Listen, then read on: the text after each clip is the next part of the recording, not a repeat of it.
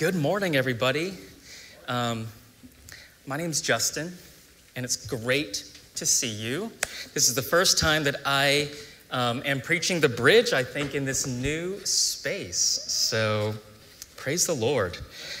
Um, so, six years ago, six years ago this week, my life changed forever. My life changed because my first child was born my son. And I remember the first time I laid eyes on him and how my heart leapt in my chest.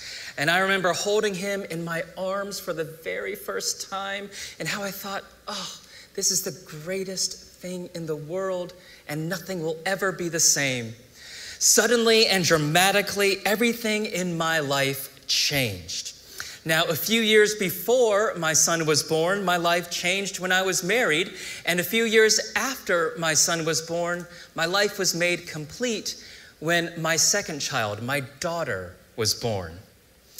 All of these things, my friends, represent inflection points, defining moments in life when everything changed. And I wonder if you can think of an inflection point in your life, a time when everything changed. Uh, maybe it was when you moved into your freshman dorm room and then you hugged your parents one last time before they drove away. Or maybe it was when you walked into the room and you saw her. Her, and the two of you locked eyes together. Or maybe it was when the doctor came back into the room and said the word cancer or dementia or diabetes. In that moment, everything changed. Our scripture today tells about an inflection point, a defining moment, a dramatic time when everything changed. Uh, let's think back to last week. Last week, we uh, looked at the book of Acts, chapter 2, which tells about the birth of the church how on the day of Pentecost, God fearing Jews from every nation under heaven were gathered together in Jerusalem. The Holy Spirit is poured out on them, and a new creation, a new community of faith is born. Now, let's make note this new community of faith consists entirely of Jews. Jews who believe that Jesus is the Messiah. It's a small, very small minority sect within the much larger body of Judaism. That was last week. This week, we look at the book of Acts, chapter 11. Acts 11, verses 1 through 18, is actually just a recap of what happens in Acts chapter 10 the chapter before. Um, in Acts chapter 10, we hear the story of Peter and Cornelius. And it's the longest story in the whole book of Acts, the longest narrative. Uh, the author of the book of Acts takes his time with the story. He tells it at length with great detail and specificity, which I think just underscores its importance. Here, the narrative of the book of Acts takes a dramatic turn. There is a plot twist that no one would expect, and what happens is nothing less than one of the most important events in the history of the church, and by way of the church, the world. So I've organized today's sermon into three parts the way things were, how things changed, and what it means for us. Together, for the next few minutes, let's think about the way things were, how things changed, and what it means for us. It all begins in chapter 11, and I think you received some sermon notes, maybe that look like this. Fish around in your seat uh, if you have one. Acts chapter 11. The apostles and believers in Judea, all of whom were Jewish, by the way, heard that the Gentiles had accepted the word of God. So when Peter went to Jerusalem, he was criticized. They said to him, Why did you go to Gentiles and eat with them? So, right off the bat, there is dramatic tension. There is a tension that can be felt uh, through the pages. There's a tension that can be felt through the ages, from the first century to the 21st century today. Peter is being criticized, and he's being criticized for associating with people who are unclean. Now, when I say unclean, I'm not talking about personal hygiene. Uh, I'm not talking about taking a bath because, to the Jewish way of thinking, no bath could ever make these people acceptable. You see, in the world of the New Testament, there are two types of people there are Jews and there are non Jews. Or, in other words, there are Jews and there are Gentiles. Anyone who is not a Jew is a Gentile. So, for example, if you were Roman, then you were a Gentile. If you were African, then you were a Gentile. If you were Asian, then you were a Gentile. In the cultural context of the New Testament, there were two and only two groups of people Jews and Gentiles. You were either one or the other, and the two did not mix. In fact, the two have great disdain for each other. Jew and Gentile aren't ways of simply identifying one another. No, these are ways of sorting people, labeling people, and putting them down. Uh, you might think of them as, as racial epithets. Uh, if we reread Acts 11, the opening verses, you can hear it. Uh, it says, beginning in chapter or in verse 2 So when Peter went up to Jerusalem, the circumcised believers criticized him, saying, Why did you go to these uncircumcised men and eat with them?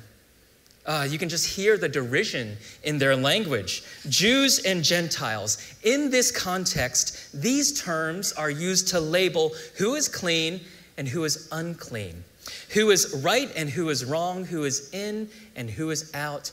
Maybe the best way that we can put it is this another way of saying Jew and Gentile is us and them.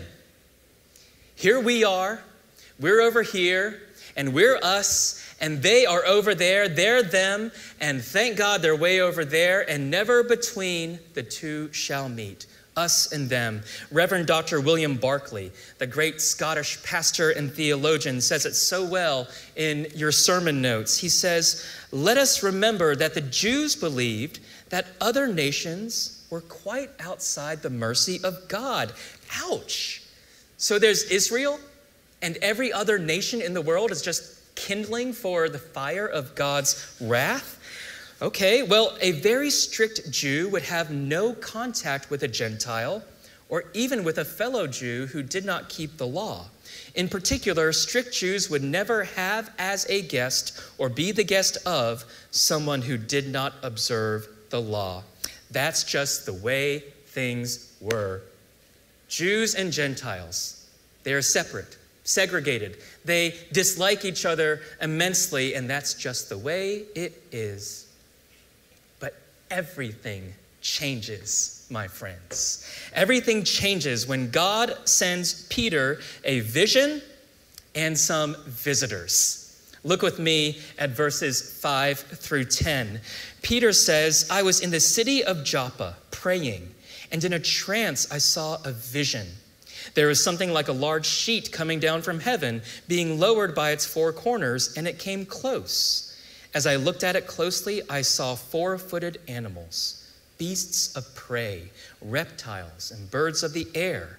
I also heard a voice saying to me, Get up, Peter, kill and eat, partake of this lovely meal.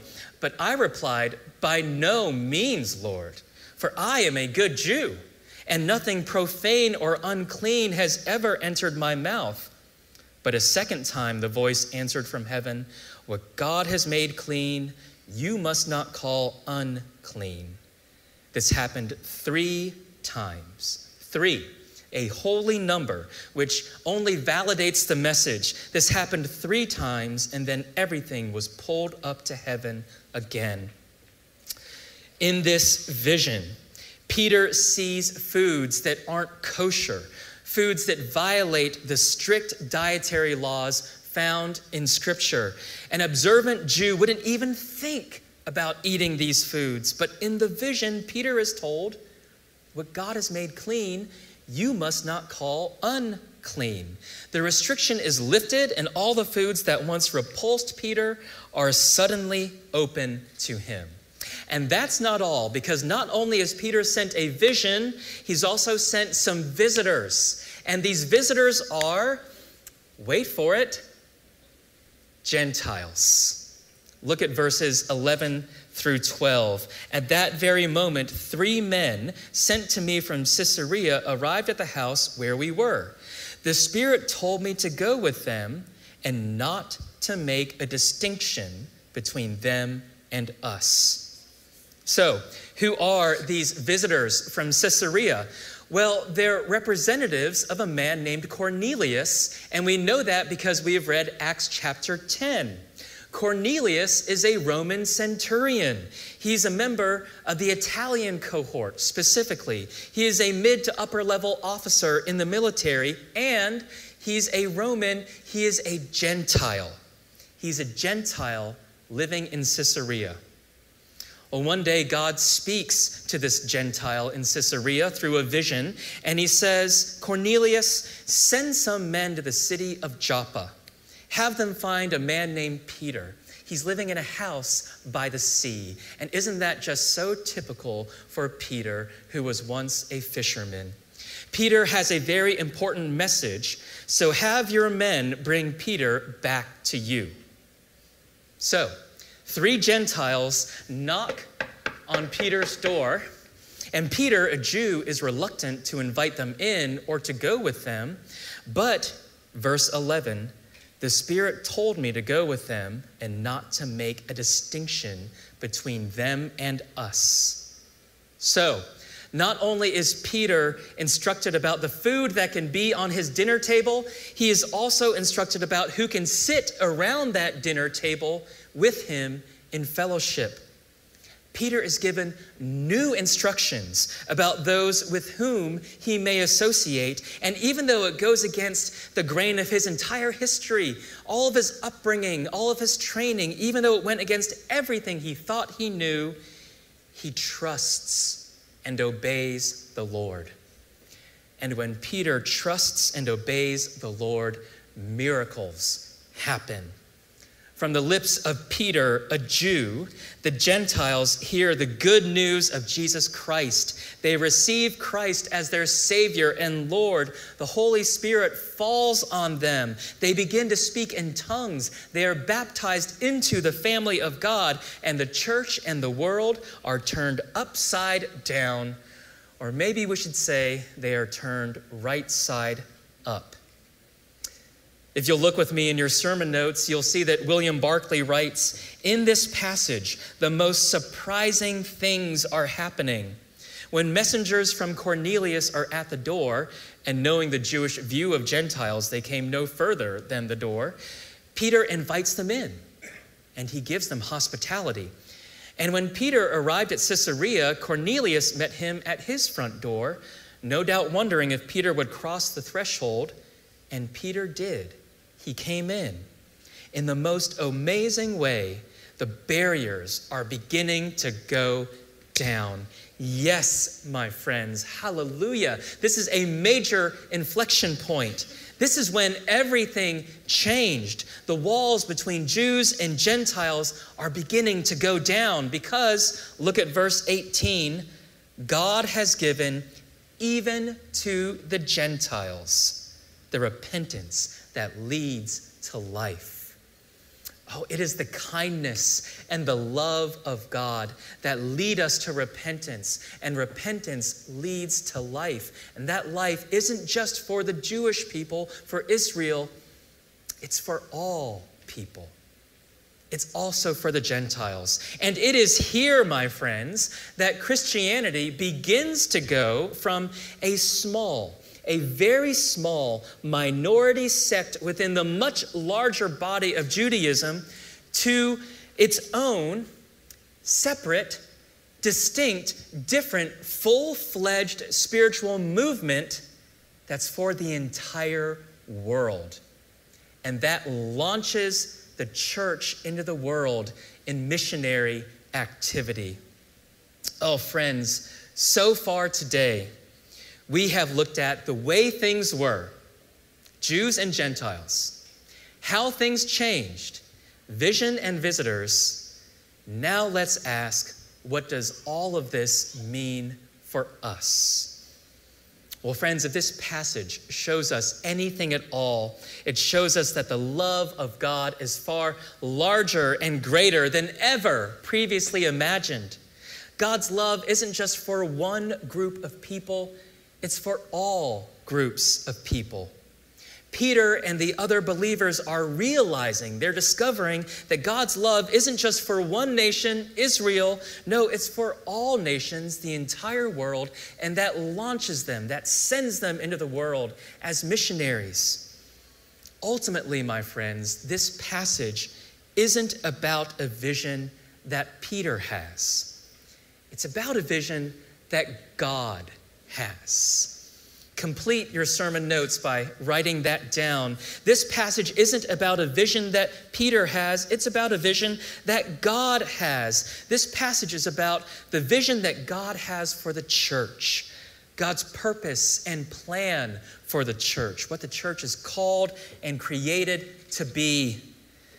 The church is the communion of saints, the fellowship of God's people and it's called and created to be radically diverse, as diverse as the Amazon rainforest. The church is meant to be radically hospitable, a hundred times warmer and more welcoming than any southern mama. The church is meant to be radically inclusive, a tent as big as God Himself. The salvation that was purchased by Jesus Christ on the cross isn't just for one people, it's for all the peoples. God envisions a church where all nations, all races, every class, every culture, every socioeconomic strata, where every human category can be reached and brought in and reconciled together with God and each other.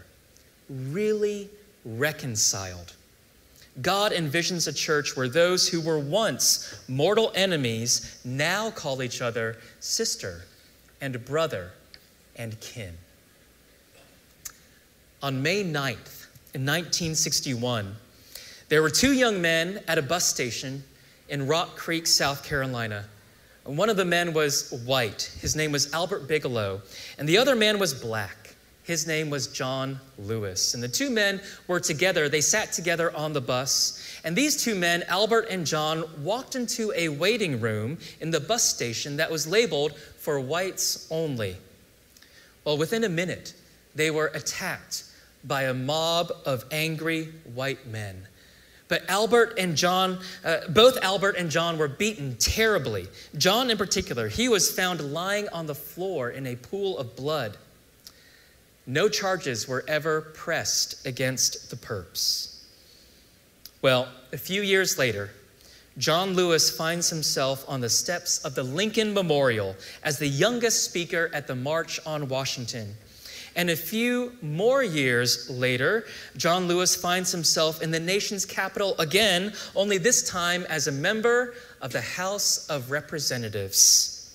And in 2009, Congressman John Lewis received an unexpected visitor at his office on Capitol Hill.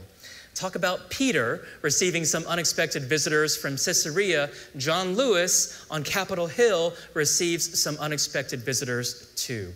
One was a white man in his 70s, the other was the man's son, a man in his 40s.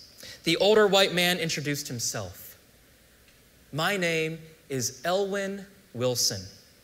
And I'm one of the folks who beat you so badly all those years ago in Rock Creek, South Carolina. Elwin Wilson went on to explain that he had been a member of the Ku Klux Klan. He spent years of his life in Klan activities, uh, threatening minorities, intimidating voters, burning crosses, perpetuating violence. But eventually, he came to an inflection point in his life he came to a point of dramatic change. And what changed in his life? What motivated that change? Well, it was a brown eyed, brown haired man from Nazareth who lived 2,000 years ago. Elwin Wilson met the Lord. He underwent a Christian conversion. He gave his life to Christ, repented of his sins, and began to make amends for all the things that he had done. And that's what brought him to Capitol Hill this day. Congressman Lewis, he said, My name is Elwin Wilson. I'm one of the folks who beat you so badly all those years ago in Rock Creek, South Carolina, and I want to apologize. Will you forgive me? John Lewis, who was also a Christian, whose life and career and his work in the world were motivated by his Christian faith, said, Yes, I accept your apology and I forgive you. Elwin Wilson started crying. His son started crying. John Lewis started crying, and the three men sealed their reconciliation with one almighty hug. And yesterday, in our own fair city, we renamed one of our most prominent downtown streets officially as John Lewis Way. Sisters and brothers in Christ, how can we more and more with each passing day and with each passing week and month and year be a church like that? How can we be a church where diverse peoples are not only brought together under one roof, but really reconciled to one another? How can groups of people who once hated each other live together in love and harmony under the banner of Jesus Christ? This is God's vision for the church. Let's take that vision and make it a reality. In the name of the Father, and the Son, and the Holy Spirit, Amen.